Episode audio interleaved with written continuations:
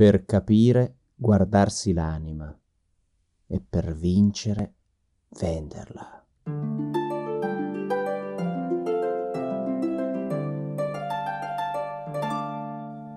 Benvenuti alla storia di Roma raccontata ai bambini. Episodio 30, Publio Cornelio Scipione, l'Africano. Ci siamo lasciati l'altra volta con Publio Cornelio Scipione che, ormai trentenne, ritorna a Roma sul finire del 206 a.C. E che ritorno! Fu un trionfo. Beh, in realtà no. Cioè sì, fu un trionfo, ma no, non ci fu un trionfo. Dopo essere tornato carico di roba e avere versato nelle casse di Roma chili e chili di metalli preziosi, Publio fa il passo dopo. Ehm, eh, quindi? Trionfo? Cioè, Cartagonova, Betica, Ilipa, mi sono dato da fare, no?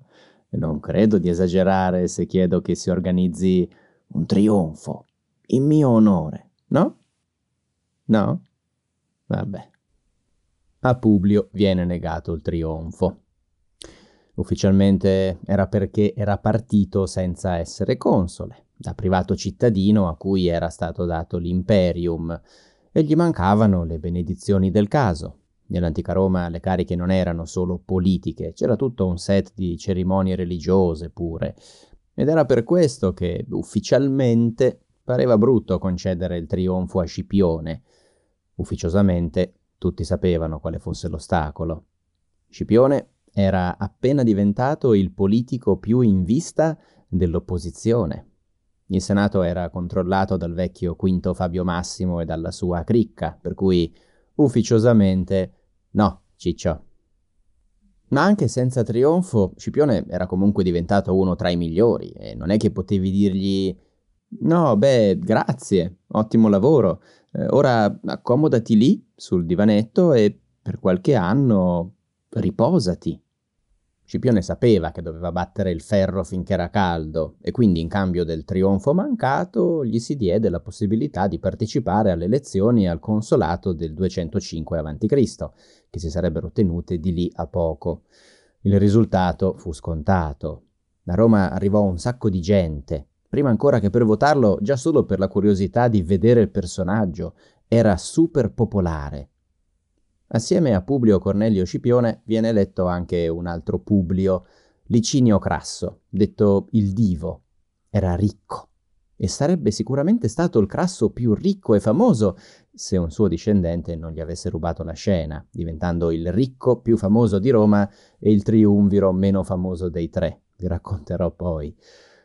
Licinio Crasso era il co-console perfetto per Scipione.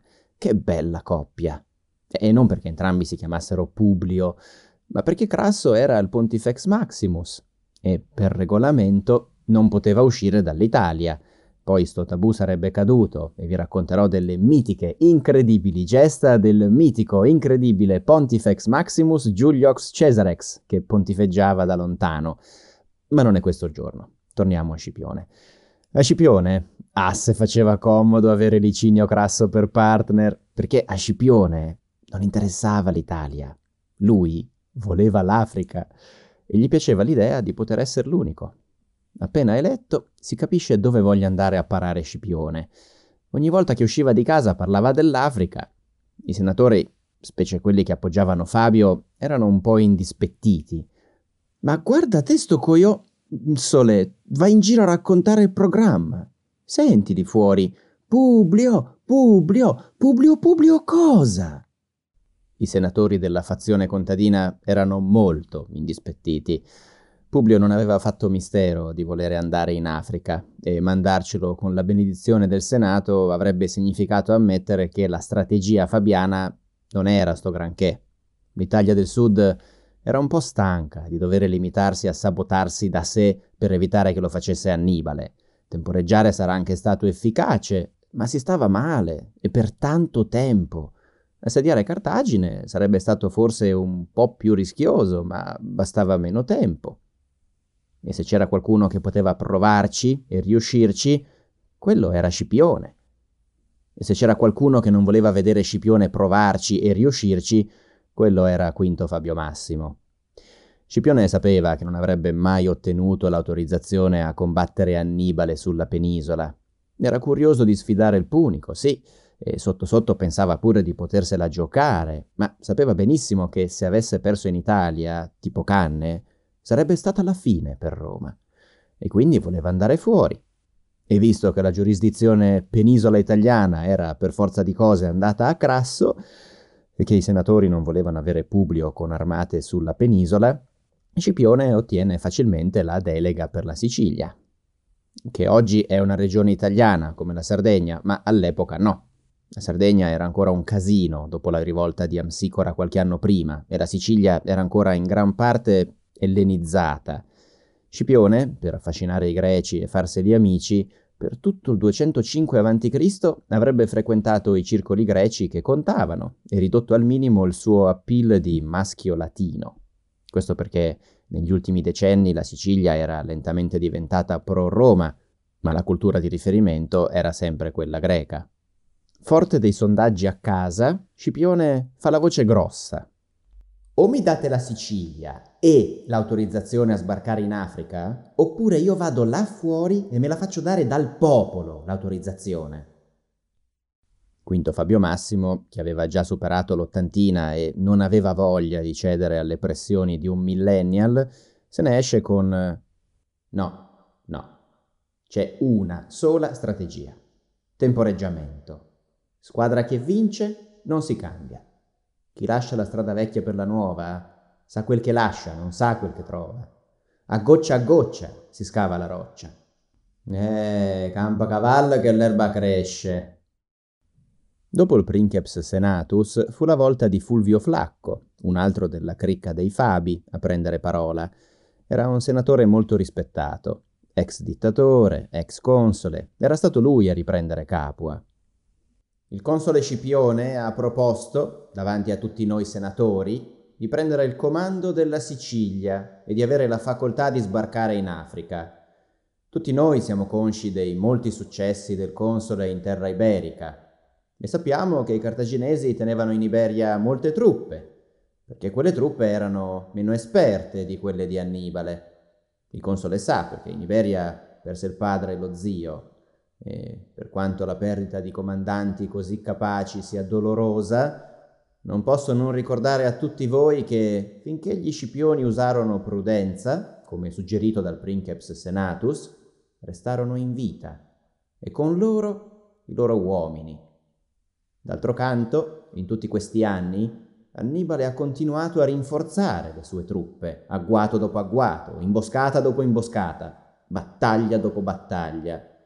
Il console sa, perché ha combattuto contro quell'esercito al Ticino, e forse alla Trebbia e a Canne, da dove riuscì a sfuggire alla mattanza.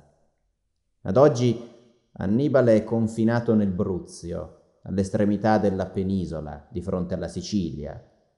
Tutta la strategia di logoramento, così faticosa e costosa, è riuscita finalmente a confinare il Punico dove non può più nuocere, solo sperare di mordere. Ecco, non possiamo permetterci di rischiare di venire morsi di nuovo. Non possiamo rischiare di allontanarci da quella strategia, l'unica che ha funzionato finora. Non importano le parole e l'esperienza del console attuale. Non cambiamo strategia, o sarà la strategia a cambiare noi. E se il console Scipione, nonostante questo appello ragionevole, non riesce a comprendere la bontà delle motivazioni e desidera invece insistere affinché il Senato conceda quanto lui vuole, o a minacciare altrimenti la pressione del popolo romano affinché noi si rinunci, allora io chiedo che a noi venga data la possibilità di rinunciare al voto, se questo non ha alcun valore per lui. Perché se questi onorevoli senatori si riuniscono per prendere una decisione, allora che quella decisione sia vincolante. Se il console continuerà a minacciare il ricorso al popolo per zittire prepotentemente i senatori, allora i senatori chiederanno il supporto dei tribuni della plebe per zittire umilmente il console. Eh, adesso va bene appellarsi al popolo, eh? Buffone. Rispetto le parole sagge del princeps senatus e quelle formalmente corrette dell'onorevole Flacco. I nostri modi possono sembrare differenti e la nostra età certamente lo è, ma abbiamo più elementi a unirci di quanti ne abbiamo a dividerci.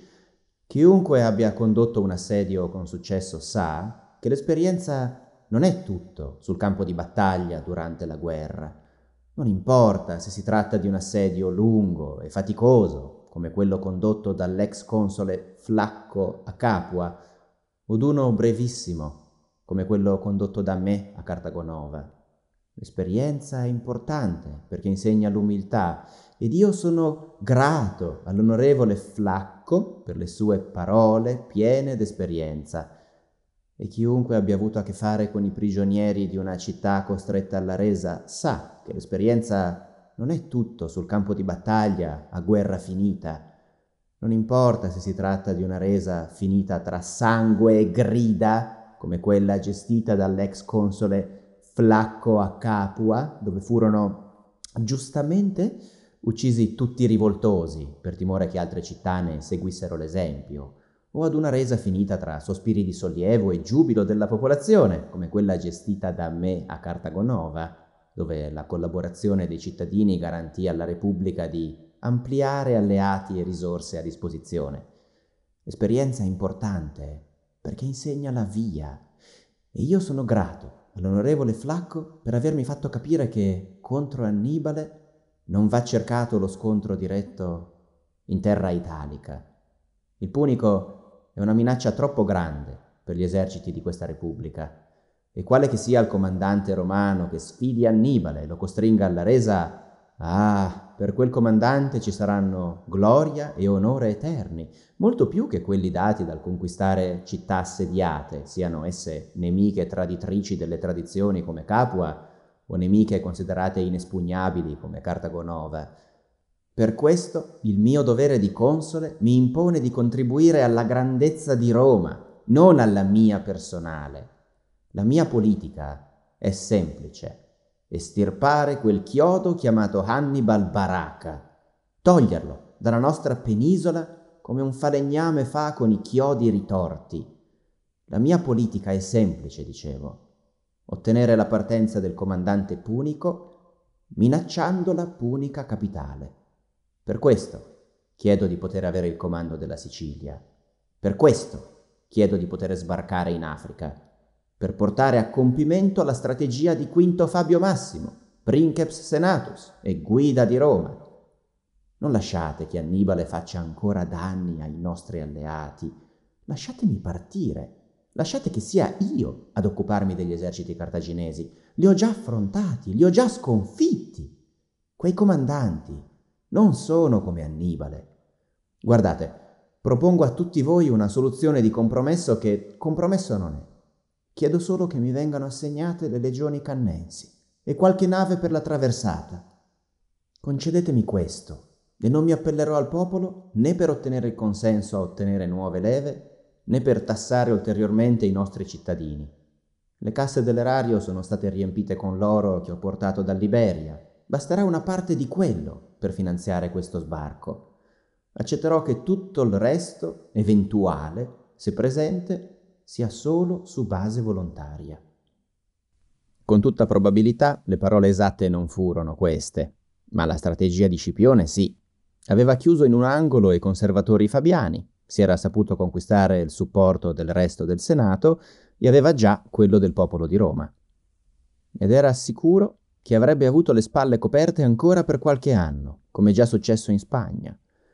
Se avesse saputo mostrare di fare bene il suo lavoro, avrebbe successivamente avuto promozioni a proconsole.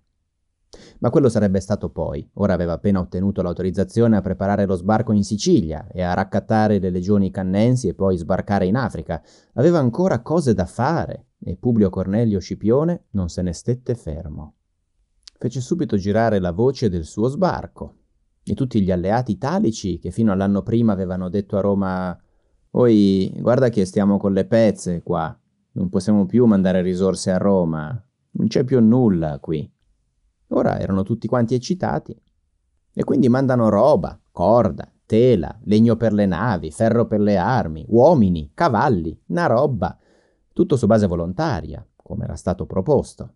E che rimanga tra noi, i senatori a Roma stavano male per sta cosa. Non tanto per l'eccitazione improvvisa degli alleati, che quella era comprensibile. Il problema era che tutti avevano risposto non all'appello della Repubblica, ma all'appello di una singola persona, il cui nome e cognome era Publio Cornelio Scipione. Le popolazioni iberiche lo chiamavano re. Aveva fondato una città e adesso, quando chiedeva sostegno, tutti che glielo davano. Quest'uomo è pericoloso per noi, pensano i senatori di Roma. Quest'uomo è pericoloso anche per noi, pensano i senatori di Cartagine. Nei mesi in cui Scipione si prepara dalla Sicilia, a Cartagine cominciano i preparativi per riceverlo. Asdrubale di Gisgone, dopo essere tornato a Cartagine, era riuscito a riportare il Numida Siface nell'orbita dell'influenza cartaginese. C'era riuscito organizzando il matrimonio tra la sua bellissima figlia Sofonisba. È brutto Sofonisba. Safan Baal, protetta da Dio. Però non l'hai mai chiamato Annibale Hanbal, la grazia di Dio, Matteo. Quindi Sofonisba e si face. Sofonisba e si face, si vogliono sposare. Lui dice sì. Questa notizia non era una sorpresa sì, per Scipione. con un bacio la festa finì. Dopo sei mesi lei muore male, le muore anche il padre tra atroci. Esattamente come Cartagine era conscia dei movimenti di eserciti romani, grazie alla loro rete di mercanti, occhi e orecchie del Mediterraneo, Roma era conscia dei movimenti di alleanze dei cartaginesi, grazie a Caio Lellio, occhi e orecchie di Scipione. Mentre Scipione era in Sicilia per le preparazioni del 205 a.C., manda Gaio Lelio, comandante della flotta, a farsi un viaggio ad ovest di Cartagine per vedere come buttasse. Scipione aveva già incontrato Siface e Massinissa l'anno prima e aveva notato come i due cugini non fossero davvero cugini. Erano a capo di due rami di famiglie abbastanza in contrasto tra loro. Della Numidia ovest, sotto la Spagna, era a capo Massinissa, della tribù dei Massesini. Della Numidia est, vicino a Cartagine, era capo Siface, della tribù dei Massili. Non è che si odiassero, ma Massinissa odiava il fatto che Siface se ne fosse... Sì, si odiavano. Si erano già anche scontrati con gli eserciti due anni prima, perché Siface se n'era approfittato della morte del padre di Massinissa per invadere l'Ovest e rubare territorio ai Massesili, che Cartagine chiudeva gli occhi.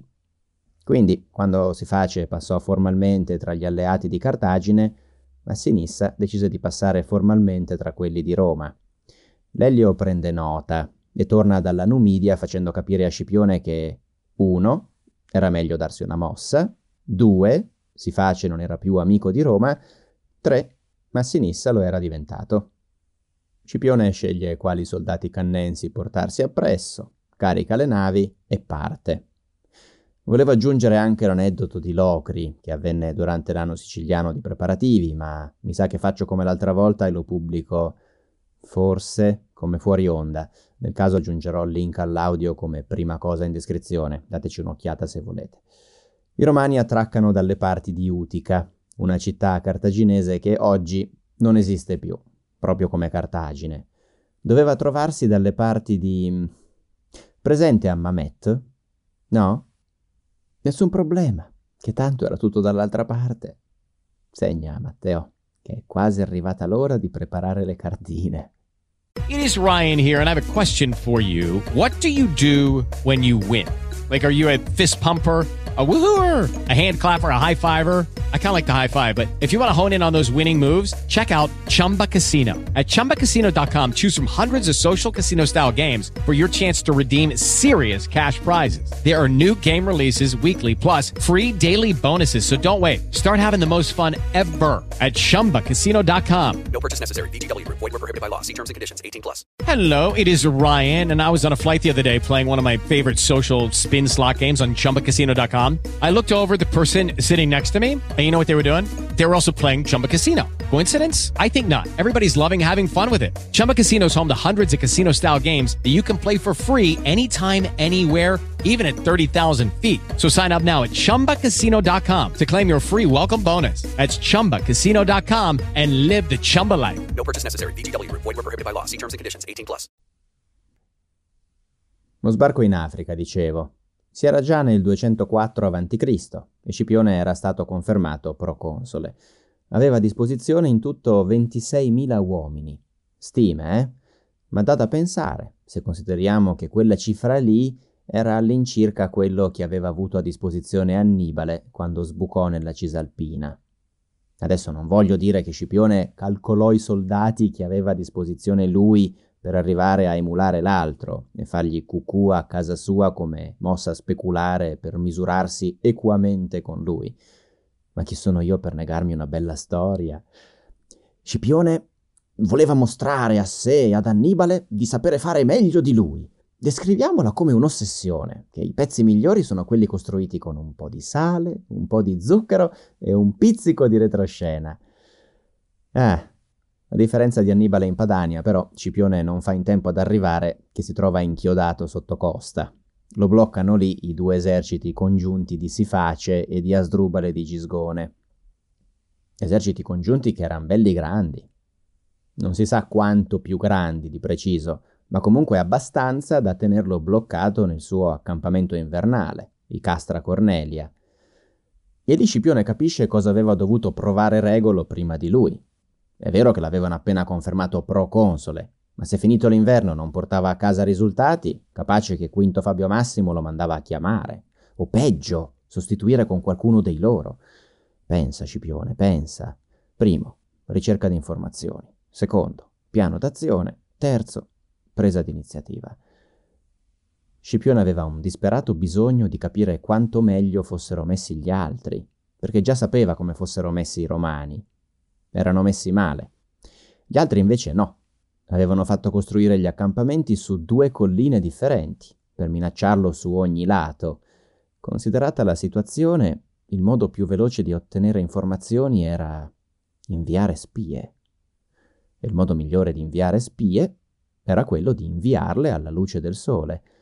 Scipione intavola trattative di pace con Siface e con Asdrubale di Gisgone, approfittando del fatto che Siface era contento del suo ruolo di intermediario tra Roma e Cartagine. Naturalmente Siface e Gisgone erano più che contenti di come si stavano mettendo le cose per Cartagine. Avevano in cuore di chiedere qualcosa di equo, tutto sommato. Scipione abbandona l'Africa, Annibale e Magone abbandonano l'Italia e ognuno si tiene quello che ha per le mani adesso. Spagna e Sardegna e Sicilia per Roma e Baleari per Cartagine. Era un trattato vantaggioso per Cartagine, se si consideravano i danni fatti da Annibale, ma non era male neanche per i romani. Oh già, avevano fatto bene a bloccare l'esercito di invasione romano contro Costa. Ora Scipione rischiava di vedere la marina cartaginese sbucare dal mare e bloccare loro ogni possibile via di fuga. Il romano avrebbe dovuto trattare e Roma sarebbe scesa a patti. E la mano migliore adesso ce l'aveva Cartagine per il momento, perché Scipione aveva altri piani, spregevoli, se chiedete a me, perché fu una vera m- metafora dei tempi. Fece mandare a quelle trattative i soldati più esperti in fatto di assedi e assalti, e questi tornavano a dirgli i numidi hanno i capanni di legno e sterpi, i turni di guardia sono rilassati, le costruzioni sono una a ridosso dell'altra. Trascorso l'inverno a far finta, nella primavera del 203 a.C. Scipione decide di agire. Porta quindi la flotta verso Utica, minacciandone un assedio navale. Si face Gisgone sono tutti Oh no, le trattative procedevano così bene. Cosa c'è che non va? E Scipione risponde No, non siete voi, siamo noi. Io ho parlato con i miei consiglieri, ma non sono riuscito a impormi.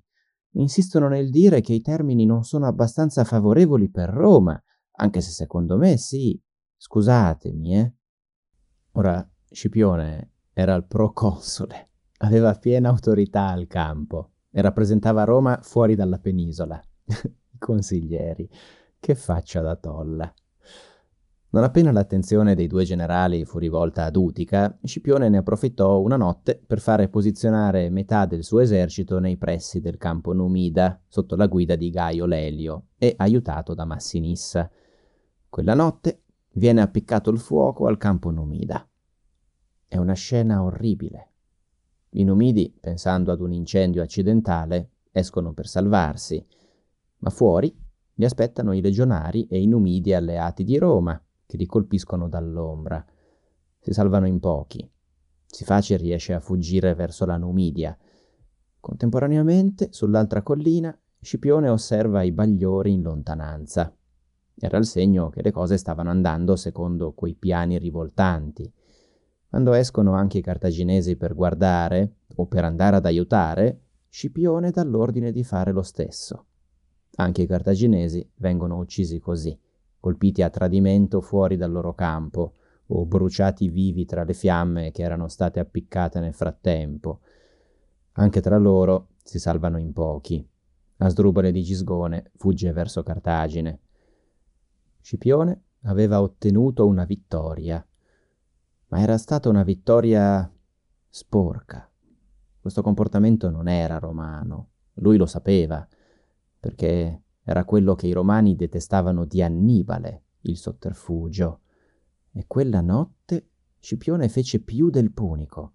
Utilizzò le trattative di pace per colpire a tradimento. Neppure Annibale, che pure aveva organizzato l'imboscata del Trasimeno, non aveva mai profanato la sacralità delle trattative di pace, che per loro natura erano il più elementare diritto della guerra. Scipione fu il primo romano a farlo, ma non fu l'ultimo. Anche se non diventò la prassi, da Scipione in poi fu difficile per i nemici di Roma fidarsi completamente della parola romana. C'era sempre il rischio che i romani non fossero sinceri. Scipione aveva venduto l'anima, ma aveva vinto. E ora aveva le mani libere, per quanto fossero sporche del sangue di, si stima, 40.000 persone e adesso poteva riprendere le ostilità ad Utica, stavolta assediandola sul serio, forte del fatto che i cartaginesi ci avrebbero messo un po' a organizzare la resistenza. Dopo un mese circa arrivarono i rinforzi mercenari per Cartagine. Si trattava di un contingente di Celtiberi. Scipione aveva già affrontato i Celtiberi, li conosceva e non si trattava di un rinforzo numeroso, visto che a quanto pareva non erano arrivati tutti i mercenari che Cartagine aveva richiesto. E poi il fatto che Gisgone e Siface ora non avevano più le loro truppe scelte, ma solo quelle che erano rimaste dopo l'agguato romano. Se li avesse raggiunti nell'entroterra numidico, con metà del suo esercito e tutti i cavalli, avrebbe avuto l'occasione per finire il lavoro. E poi aveva avuto un'idea e voleva provarla sul campo contro quei due incapaci. Era quello che faceva venire voglia a Scipione di menare le mani. Ma anche Gisgone e Siface avevano voglia di menare le mani, e non solo per vendicare l'agguato infame che avevano subito. Non avevano solo i nuovi mercenari, avevano anche le nuove leve, poco addestrate, vero, perché organizzate in tutta fretta, ma almeno erano numerose, a spanne circa il doppio dei romani, forse di più. E poi Scipione restava pur sempre in terra ostile. Molto. Se l'avessero costretto ad allontanarsi dal fiume Bagradas, non avrebbe avuto più molta acqua a disposizione e sarebbe stato costretto ad accettare battaglia. Loro due avrebbero dovuto solamente causare la ritirata dei Romani e poi massacrarli con comodo lungo il ritorno verso i Castra Cornelia, in quella marcia di 150 chilometri verso la costa. Fu così che, dopo quattro giorni di piccoli attacchi, mordi e fuggi, si arrivò alla battaglia dei Campi Magni, o Grandi Pianure, e a sto giro Gisgone non si sarebbe fatto fregare. Ormai conosceva l'atteggiamento di Scipione e si ricordava dell'umiliazione di Ilipa. Oggi l'avrebbe attaccato con le sue premesse, Forte della superiorità numerica, avrebbe dato l'ordine ai Celtiberi di pressare sulla prima fila romana di Astati, poi sfondarla, poi attaccare la seconda linea di Principes, poi sfondarla e poi avrebbe messo in rotta l'ultima linea di Triari, sfondando pure quella, magari con l'aiuto della cavalleria, o forse senza. Ma Scipione, anche se non aveva avuto il tempo per ridere sguaiatamente come quella volta in Iberia, era sicuro che avrebbe vinto oggi. Voleva mettere in pratica una nuova manovra di accerchiamento. Era quella la nuova idea di Scipione. Le cavallerie romana sotto Gaio Lelio e Numida sotto Massinissa attaccano le corrispettive cavallerie opposte e, bontà loro, riescono ad allontanarle senza troppe difficoltà. Di solito quello segnava l'inizio del conto alla rovescia. Quanto dipendeva dalla resistenza dei cavalli e delle fanterie, le fanterie che si erano trovate scoperte sapevano che era solo questione di tempo prima che le cavallerie della loro parte venissero sconfitte e quelle nemiche facessero il giro dopo aver riposato i cavalli per poi venire a sfondarli da dietro. Era stato così per Annibale, era stato così già da Alessandro Magno che aveva avuto l'idea, ed era così a maggior ragione oggi, visto che i Celtiberi non erano di casa e non avevano granché possibilità di salvarsi ritirandosi prima del tempo. Avrebbero dovuto combattere. I mercenari celtiberi ora avevano solo l'ultima carta, e cioè sfondare in fretta il centro romano. Di solito si andava avanti anche per mezza giornata prima del ritorno dei cavalli. I celtiberi erano più numerosi ed erano più compatti dei romani. Dovevano solo spingere per costringere alla ritirata i legionari che avevano di fronte, così che le cavallerie nemiche non avessero più molto a cui dare supporto una volta tornate, così da fare ritirare pure loro.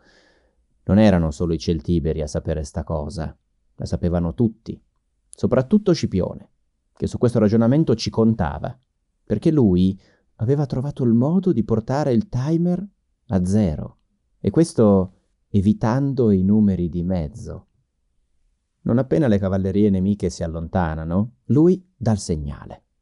Mentre la prima fila di astati è occupata con i celtiberi di fronte a loro, ai principes viene dato l'ordine di voltarsi verso destra e ai triari verso sinistra, e poi di marciare, scorrendo lungo le schiene degli astati.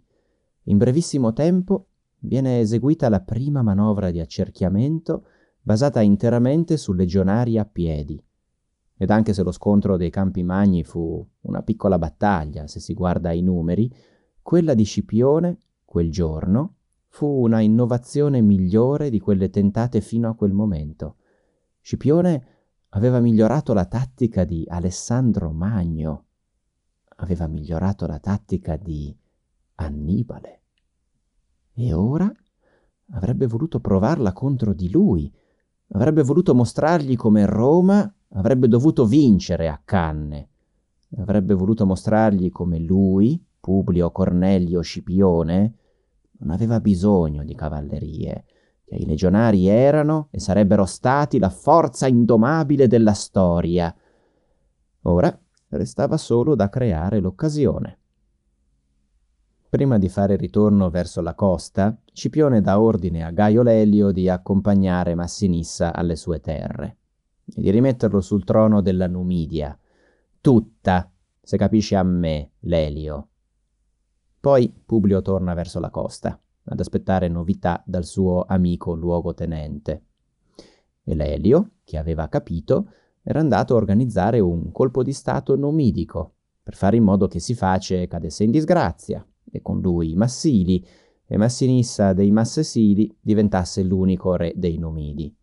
Bene, mi domando di chi saranno mai alleati i Numidi d'ora in poi. Tra l'altro è qui che finisce il matrimonio felice di Siface e Sofonisba. Vengono portati davanti a Scipione, che a quanto pare avrebbe volentieri portato lei a Roma per la parata del trionfo. Era regina, era bella, i romani sarebbero andati in delirio. Massinissa però chiede a Scipione se non sia possibile, che so, evitare che lei finisca a Roma e che magari, che so, loro due possano sposarsi col beneplacito di Roma? No? No. Ma Sinissa ci rimane un po' male, ma non gli andava di pestare i piedi ai loro nuovi protettori, e se Scipione diceva no, era no. Come regalo per la partenza si dice che Massinissa abbia fatto arrivare del veleno a Sofonisba per evitarle l'umiliazione e la prigionia. Gli antichi avevano un discreto senso pragmatico per le liste nozze, gratis e senza commissioni. Un bijou. A poca distanza di spazio e tempo muore suicida nello stesso modo pure il papà di lei, Asdrubale di Gisgone, per la vergogna di avere fallito così miseramente così tante volte. Si face invece no, niente veleno. Lui dà la colpa di tutto alla moglie e al suocero morti e Scipione, immagino divertito, lo spedisce a Roma, dove sarebbe morto in prigionia un paio d'anni dopo. Francamente non so cosa sia meglio. Scipione aveva ora piena libertà di mettere a ferro e fuoco tutto l'infuocabile. Attacca Tunisi, nella valle del Bagradas, e cerca di combinare qualcosa con Utica, ma, come dice il detto, Utica non è Cartago Nova. Il detto è mio e sta a simboleggiare che tra il dire e il fare c'è di mezzo il mare, volere e potere, e non è per soldi, ma per principio. Ridendo e scherzando, si avvicinava la fine del 203 a.C. Scipione era contento, ma non felice. Il suo sogno era quello di sfidare Annibale a plural tenzone, ma la situazione gli era sfuggita di mano e a sto giro forse le cose sarebbero andate diversamente. Il fatto era che Cartagine ora era completamente senza difese, non c'erano più eserciti, l'unica era capitolare e ci stava. Avevano perso. Scipione non avrebbe potuto assediare la città perché i cartaginesi avevano ancora la marina dalla loro ma senza eserciti di terra i punici non potevano fare tanto, e poi erano stanchi della guerra.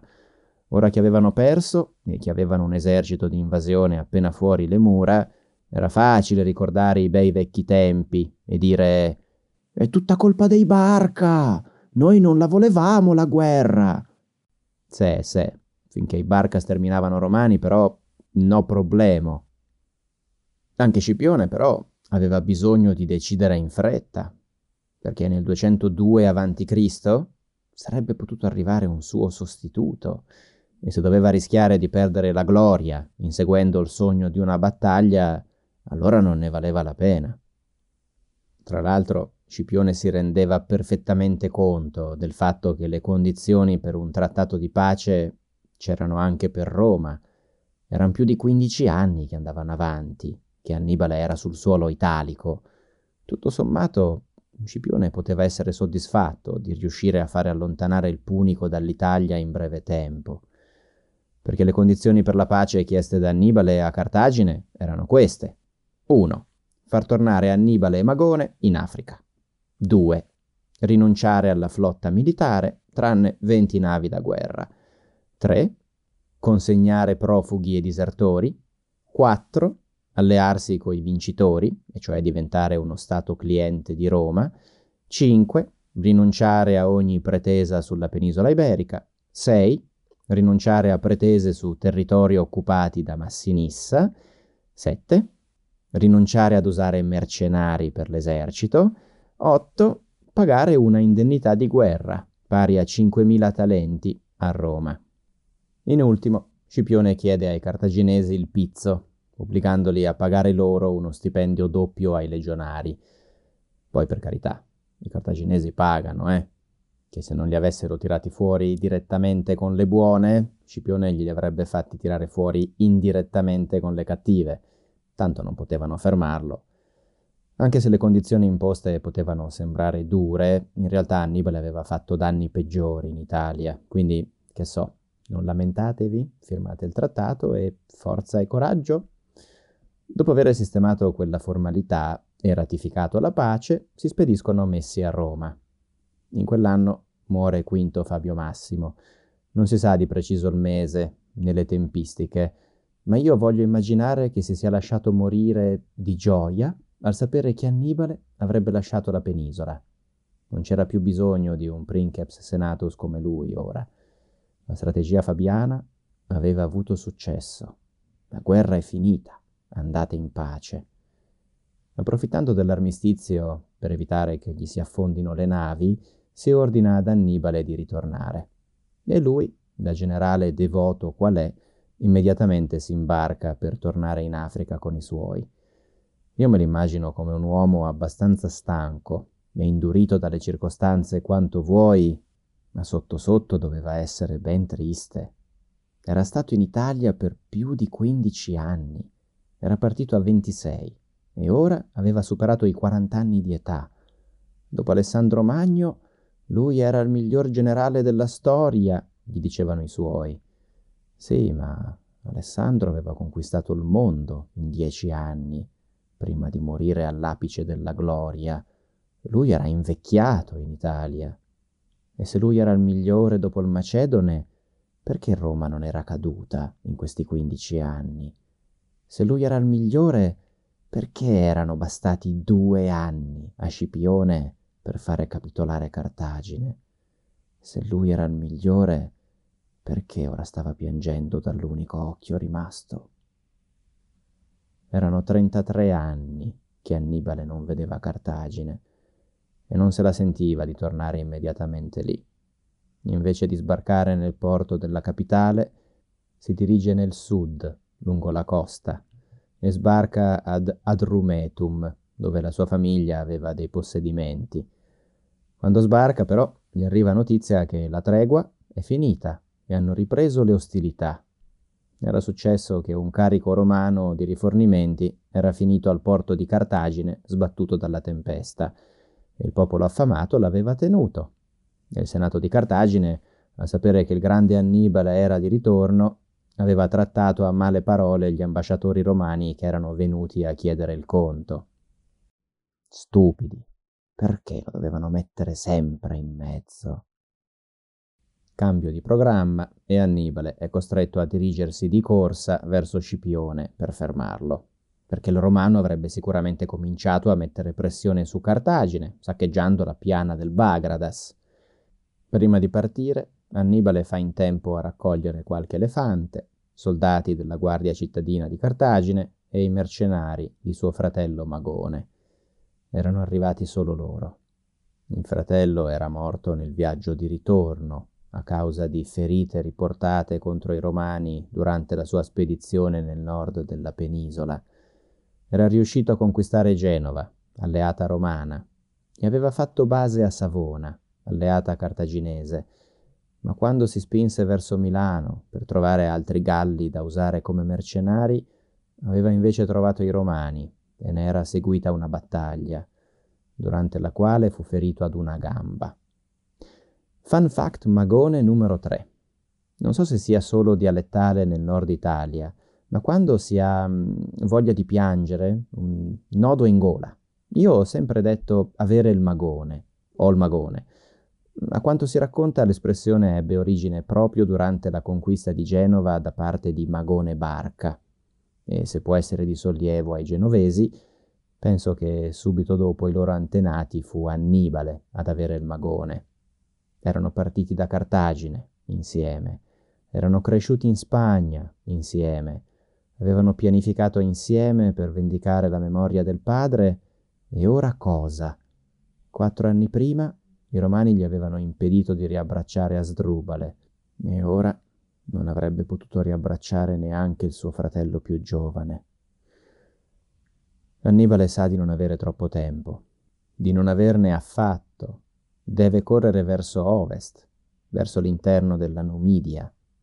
Sperava ancora in una pace di compromesso con Roma, ma se le trattative fossero saltate, allora avrebbe avuto una chance contro Scipione solo se gli avesse eliminato Massinissa e se avesse potuto trovare qualche alleato tra i Massili, magari alcuni cavalieri del figlio di Siface, se era ancora vivo. E per scoprirlo doveva correre e sperare che Scipione se la prendesse comoda e sperare di trovare alleati. Quindi corse e fece correre i suoi. Ma quando arrivò nell'entroterra numidico, scoprì che Scipione non se l'era presa comoda e che si era già trovato con Massinissa e che il figlio di Siface era impegnato a combattere altrove contro i Massesili.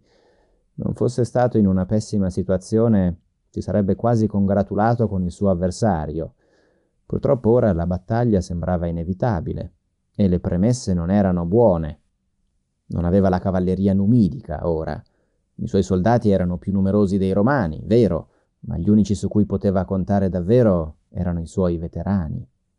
I mercenari di suo fratello erano indisciplinati. La guardia cittadina era determinata sì, ma inesperta. Esclusi gli elefanti, non aveva vantaggi. No, non era non avere vantaggi il problema. I vantaggi si creano, come le occasioni. Il problema vero, capì Annibale, era che a sto giro i romani erano comandati da uno sveglio. Aveva sentito cose su di lui, ma non poteva accontentarsi delle indiscrezioni. Avrebbe voluto informazioni di prima mano. Ora è un aneddoto, e non so quanto sia attendibile, ma si dice che Annibale inviò alcune spie per infiltrarsi al campo romano. Suicidio, se chiedete a me, che non è che ti presentavi alla porta dell'accampamento, dicevi ciao in latino alle guardie e ti facevano passare. Essere di guardia significava che se ti beccavano a dormire, per punizione venivi bastonato a morte. O le spie erano dei ninja dal lontano oriente o non mi spiego l'aneddoto. Comunque, si racconta che tre spie riuscirono a entrare al campo. E che ti combina Scipione? Non le fa squartare. O cose folcloristiche tipo bruciare gli occhi e la lingua con ferri roventi. No, chiama un tribuno militare. Ehi, vieni qua. Prendi sti tre e fagli fare un giro. Non fargli toccare nulla, ma fagli vedere tutto. Guarda che poi glielo chiedo. E se mi dicono che non gli hai fatto vedere qualcosa, ti faccio frustare. Se l'aneddoto è vero, immaginatevi queste tre spie. L'idea di fondo era quella di mostrare al mondo esterno quanto fossero sicuri di vincere i romani. Era una mossa psicologica. Prima della battaglia vera e propria ci fu l'incontro tra i due generali. Era una battaglia con due brillanti strateghi, e Annibale aveva bisogno di capire come ragionasse il romano prima di capire come dare battaglia. I due hanno l'abboccamento nella piana, nello spazio tra i due eserciti. Beh, che hai da guardare? Non hai mai visto un uomo pieno di orgoglio costretto a mendicare la pace? Mendicare la pace. La pace ottiene chi la pace concede, non chi la pace implora. Implorare? A non pensare che vada a nascondermi come un gatto che muore, o ancora artigli, e tu sai che so come si usano. Lo so, sono romano, Annibale, ma non pensare che io sia Roma. Se sono qui, ora, è solo perché ci sono arrivato io, da solo. Non mi interessano le tue suppliche di pace. Anche fossero vere, le ignorerei. Poi se fossero vere, i tuoi occhi non sembrerebbero fuochi accesi in una notte buia. Io voglio questa battaglia e la vuoi anche tu. Romano, sei su queste terre per avere Cartagine, ma non sei il primo ad averci tentato. Se pensi che io preferisca darti battaglia per orgoglio, invece di chiederti la pace per serenità, ti sbagli. La mia città mi ha incaricato di chiedere la pace. Sono qui per questo che comincia una guerra, Annibale, ha il dovere di finirla. Se tu l'avessi finita in Roma quando ne avevi la possibilità, dopo il Trasimeno, dopo Canne, io non sarei qui. Ma non l'hai chiusa tu, e ora tocca chiuderla a me. Sei interessante, Romano, ma non pensare di esserlo più degli altri che ho affrontato, che Cartagine ha affrontato che anche loro, come te oggi, pensavano che gli dei fossero dalla loro parte. Guarda che non c'è nulla di inglorioso nel concedere la pace. In guerra si vince o si perde, ma in battaglia si può perdere tutto, anche vincendo. Sei sicuro di voler spingerci a tentare gli dei? Nessuno ti disse mai di non tentare inutilmente la sorte che il destino di noi uomini può cambiare in un singolo giorno? Oh sì, Annibale, tante di quelle volte, ma imparai ad ignorarle tutte, come te, e non paragonarmi agli altri che hai combattuto o a Regolo solo perché sono qui. Se proprio devi, paragonami a te, partito dalla terra natale per invadere un'altra regione. Feci ciò che facesti tu.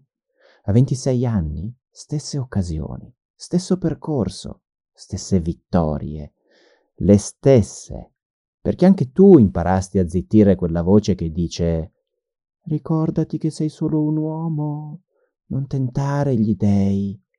Ricordati che devi morire. Sia tu che io le sappiamo ste cose. Eppure eccoci qui, oggi. È oggi il giorno.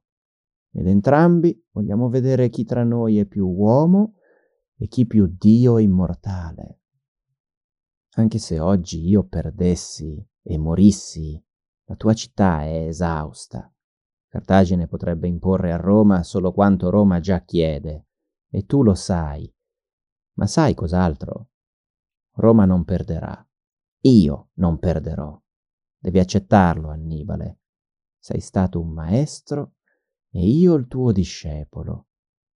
E penso che tu abbia solo paura di mostrare agli dei che il discepolo ha superato il maestro. un maestro è felice di vedere il discepolo superarlo, ma è ancora più felice di fargli capire quando si sbaglia e quanto. Accetto la tua battaglia, Publio Cornelio Scipione. Mostrami i tuoi artigli. Detto ciò, si separarono per tornare ognuno al suo schieramento. I pochi minuti di tragitto di ritorno l'unico tempo concesso per elaborare strategie. Annibale era teso oggi e anche Scipione aveva dei dubbi, ma ormai il detto era detto. Non restava che dare gli ultimi ordini di posizionamento e vedere svolgersi la battaglia. A Zama si sarebbe deciso il destino di Cartagine. La guerra contro Roma è persa, pensò Annibale. Ma se dovessi riuscire a sconfiggere Scipione, oggi almeno salverò il salvabile. Annibale non aveva molto su cui far leva. Aveva quattromila cavalieri, aveva ottanta elefanti, aveva gli undicimila mercenari di Magone, aveva diecimila cittadini di Cartagine e aveva i quindicimila veterani d'Italia. In tutto quarantamila uomini. Scipione ne aveva di meno, ma erano tutti veterani. Ne aveva la migliore cavalleria numidica, rispetto alla sua che era di scarto. Con quella mi aprirà facilmente le ali. Ma poi cosa farà dopo Scipione? È romano. Probabilmente cercherà una battaglia di fanteria e aspetterà il ritorno dei suoi cavalieri per colpirci da dietro. Non posso contare sui cavalli oggi, e non posso contare sui mercenari di Magone e neanche sui cittadini di Cartagine. Gli unici su cui posso contare sono i veterani d'Italia. Devo sbrigarmi. Per aprire gli manderò contro gli elefanti. Questo dovrebbe obbligarli a disporsi a colonne dopo la prima linea di fanti leggeri. Scipione non aveva molto su cui far leva. Aveva trentamila fanti, disposti su tre file di astati, principes e triari, e aveva seimila cavalieri in tutto, di cui due terzi numidi, ma aveva la sua arma segreta, la sua strategia di accerchiamento con principes e triari. Prima di poterla mettere in pratica, però, doveva sbarazzarsi degli elefanti. Fa aprire dei varchi tra le linee, sacrificando la formazione a scacchiera, ma garantendosi dei corridoi in cui far entrare gli elefanti per ridurre al minimo le perdite. Dopo aver visto partire la carica degli elefanti, i cavalieri romani partono per andare a scacciare la controparte cartaginese mentre gli elefanti vengono massacrati poco per volta nei corridoi tra i legionari, i cavalieri sotto Lelio e Massinissa riescono ad allontanare facilmente dal campo i cavalieri a disposizione di Annibale. Ah, troppo facilmente, pensa Scipione. Forse è una tattica di Annibale per allontanare i nostri cavalieri dal campo di battaglia. Bah, non è importante.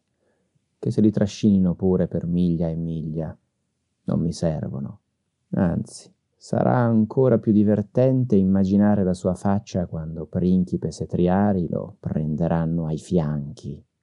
A vederle dalla posizione romana, le tre linee cartaginesi hanno movimenti inconsueti, come se fossero davvero un esercito raffazzonato, e in un certo senso era proprio così. Alcuni mercenari avevano pure cercato protezione tra le file dei cittadini di Cartagine dietro di loro, solo che i cittadini di Cartagine, invece che accoglierli, puntano loro contro le lance, a fare capire che la ritirata non faceva parte del contratto. Annibale non aveva potuto scegliere.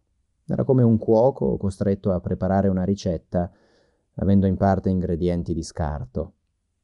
A un certo punto la prima fila di mercenari, provata dal duro scontro con gli astati romani, pare proprio cercare la ritirata. Scipione ordina a parte dei principes di andare a rinforzo della prima linea per fare cedere anche la seconda fila di cartaginesi. Non sarà un bello spettacolo per Annibale, ma è proprio quello che serve a noi, pensa Scipione. Ora era certo della riuscita della sortita di accerchiamento usando tutta la terza linea e riposizionando gli astati rimasti liberi. Scipione sta per dare l'ordine. Però, un momento. Ora che la polvere data dall'avvicinamento delle prime linee si era depositata, Scipione constata con meraviglia come Annibale gliel'avesse fatta. Di nuovo. Annibale l'aveva invogliato ad avanzare con tre linee, ma aveva lasciato i suoi veterani molto lontani dalle sue due prime e ora lui non poteva più effettuargli la manovra di accerchiamento contro. Non li avrebbe raggiunti. Brutto. St- Nessun problema. Gli astati sono esausti, ma hanno messo in rotta i mercenari. Hanno fatto il loro lavoro. E anche la loro seconda linea sta scappando. Se ora faccio avanzare tutti i legionari insieme, insieme, possiamo ancora travolgere. Ah? Scipione ora ha il momento di panico e di grande soddisfazione personale, ma più di panico. La ritirata dei cartaginesi e dei mercenari non era stata una ritirata, era stata un riposizionamento ai lati dei veterani d'Italia, ancora freschi. Ora l'esercito di Annibale non era più su tre file, ma su una sola, larghissima. Scipione vede il suo sogno diventare il suo incubo. Ha visto realizzare al suo grande maestro la manovra che lui avrebbe voluto realizzare per primo. Allora non l'aveva superato, si era sbagliato. Eppure lui ne era sicuro, l'aveva superato ai campi magni. Scipione aveva perfezionato le tecniche di Annibale in così poco tempo e senza essere presente di persona Annibale aveva perfezionato le tecniche di Scipione. Annibale aveva superato Scipione che aveva superato Annibale. E non era solo quello. La cavalleria romana in Umidica erano state attirate via su suo ordine. L'unico nostro vantaggio è lontano? Abbiamo perso? Di nuovo? Ha di nuovo vinto lui? Scipione non l'aveva capito, ma il suo vantaggio non era la cavalleria numidica o la manovra avvolgente che aveva ideato ai campi magni. Il vantaggio di Scipione era la rabbia che bruciava nei cuori dei sopravvissuti di Canne. Il nostro comandante ha riscattato il nostro onore. Ora dobbiamo impedire al Punico di vincere, il nostro grande comandante. Sotto gli occhi stupiti di Scipione, anche i legionari romani allargano il fronte. Ora è una battaglia contro il tempo, fronte che si allarga contro fronte che si allarga. I veterani d'Italia, i soldati più esperti nella storia della guerra del mondo, affrontano la loro nemesi, i soldati delle legioni cannensi, legionari già scampati alla morte quattordici anni prima, che ora si immolerebbero pur di garantire la vittoria all'unica persona che diede loro un destino nuovo. A ben vedere, il fottuto genio della guerra Annibale non avrebbe potuto vincere a Zama, ma non perché stesse affrontando il grande stratega Scipio, e non perché avesse contro una cavalleria superiore per la prima volta, ma perché era la prima volta che affrontava in battaglia la vera furia di Roma, quella rabbia che, covata per quattordici anni, trovava ora una via di sfogo. Quei legionari ora sentivano di dover proteggere Scipione dalla sua disfatta. Eran diventati il suo muro, il suo scudo, come se volessero essere l'ultima difesa del cuore e della testa del loro comandante, la sua armatura inviolabile, un elmo di Scipio. Immagino che Mameli, quando scrisse il canto degli italiani, pensò a quel tipo di ideale di persona, patriota ma non in senso becero, patriota nel senso alto del termine, colui che pensa a proteggere non vaghi ideali messi in discussione forse da qualcuno che il capo indica come nemico, ma qualcuno che ha a cuore la propria nazione, la propria terra, i suoi concittadini e che vuole tutelarli perché è tutelandoli che ci sarà un futuro migliore per tutti. Che io non sia amante degli eserciti e dei comandanti, ma dei ragionamenti e delle parole, mi sa che è chiaro a tutti da tutte le puntate, ma oggi, scrivendo per questo episodio, mi è capitato di immedesimarmi in uno di questi reietti di canne, umiliato per anni, e che lì a Zama vede finalmente la possibilità di riscatto sociale e personale e che la vede messa a rischio e che sa che lì non conta più nessuno perché contano tutti e non so, mi ha preso il magone, pure a me. Quei legionari aspettano e combattono e aspettano e muoiono e aspettano, cercando di non farsi travolgere dai nemici più di quanto non siano travolti dalle emozioni.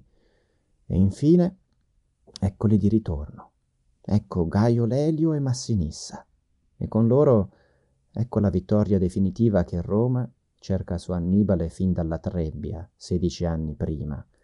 L'esercito di Annibale, l'ultimo a disposizione di Cartagine, viene completamente distrutto. A fronte di 5.000 perdite romane, principalmente giovani leve di Astati e veterani di Canne, ci sono quattro volte tanti morti tra i cartaginesi, e i restanti vengono fatti prigionieri. Annibale torna a Cartagine, tra lo sconforto dei loro senatori. Ora non c'era davvero più nulla che potesse essere tentato. Quando Scipione arriva per dettare condizioni, queste non sono molto diverse da quelle già decise precedentemente. L'indennità di guerra raddoppia però.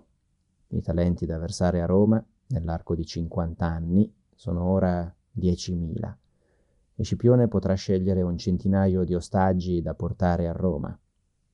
Si racconta che uno dei senatori di Cartagine, all'opposizione, che c'è sempre uno contrario a tutto e che proprio non riesce a tacere, prova a prendere parola per lamentarsi con Scipione, che le richieste erano esagerate. Si dice che Annibale l'abbia sollevato di peso e trascinato fuori dal consiglio.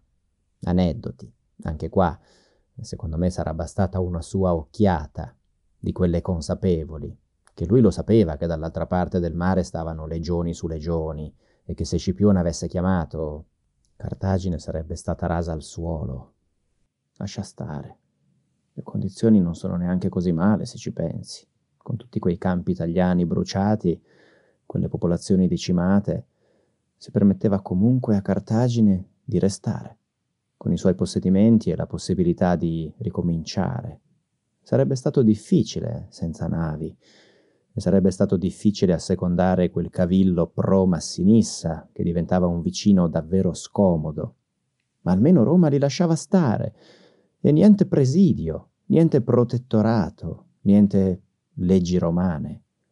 Cartagine ha perso, ma finché c'è vita c'è speranza. Scipione mette Annibale a governare Cartagine, ormai diventata stato cliente di Roma.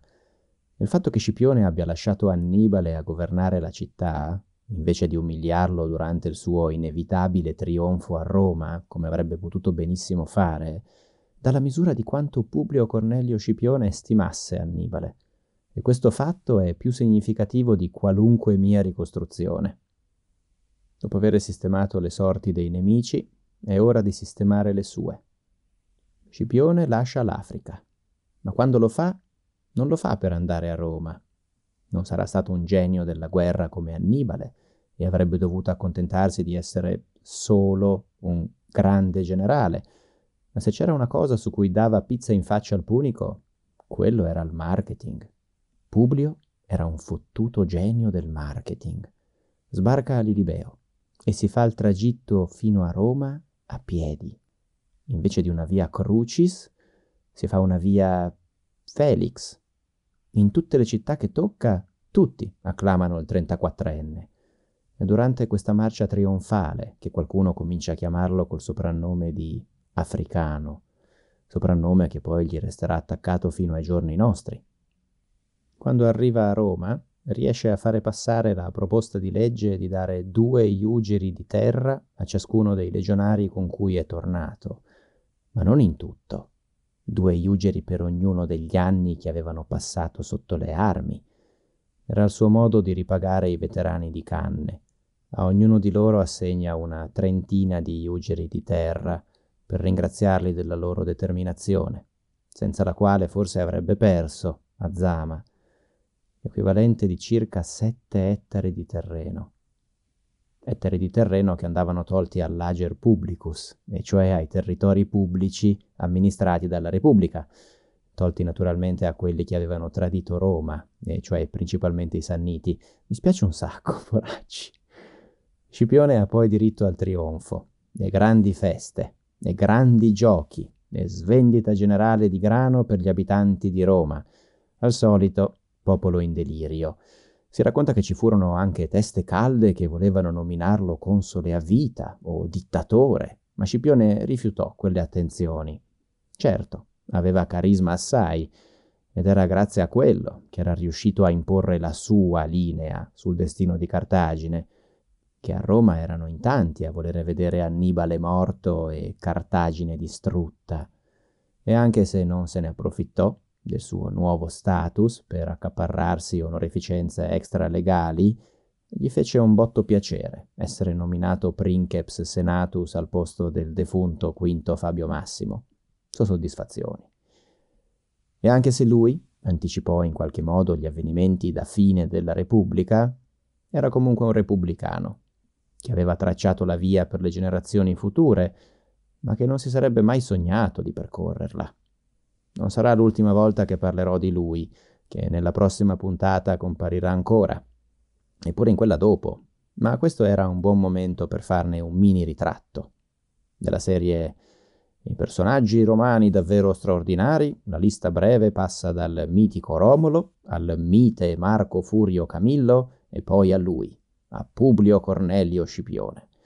Di questi tre di Publio abbiamo anche abbastanza materiale ufficiale da poter avvicinarci abbastanza alla realtà, credo, nonostante i 22 secoli trascorsi tra lui e noi.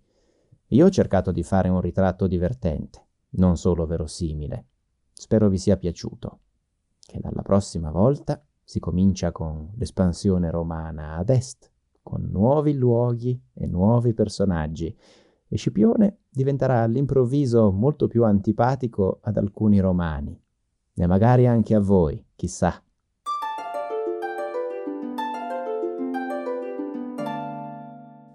Oltre a Mameli, volevo condividere oggi un'altra piccola cosa per contestualizzare. Tutte le volte che dico andò così, sono un po' a disagio, perché non ho idea se quello che dico è accurato oppure no e so che ad altri sta cosa non turba, o non così tanto. Ma io all'inizio non ci dormivo la notte. Ed è stata questa la ragione per cui non ho cominciato prima con il podcast. E lo so che mi ero ripromesso di non parlarne più, dopo una puntata in cui mi autoassolvevo da sta cosa, ma a quanto pare il carattere è quello e non cambia. È per quello che ogni tanto infilo secondo Polibio, secondo Livio, ed è proprio questo il punto che voglio contestualizzare. La battaglia di Zama fu l'evento conclusivo della seconda guerra punica. E a me, personalmente, non tornavano i racconti epici di Scipione che faceva cose come se fosse improvvisamente diventato migliore da Annibale o che il Punico fosse all'improvviso diventato una ciofeca di comandante. Ci sono molte versioni anche della battaglia di Zama, come per Canne. Io ho scelto di raccontarne una che mi sembrasse più verosimile, anche rispettosa dei caratteri dei personaggi che ho usato finora, perché o quello, eh, o accetto di usare la versione di Polibio o di Tito Livio.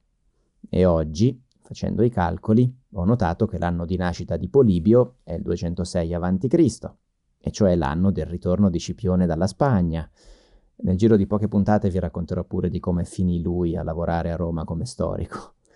E visto che non mi pare di averlo presentato ufficialmente, rimedio a oggi.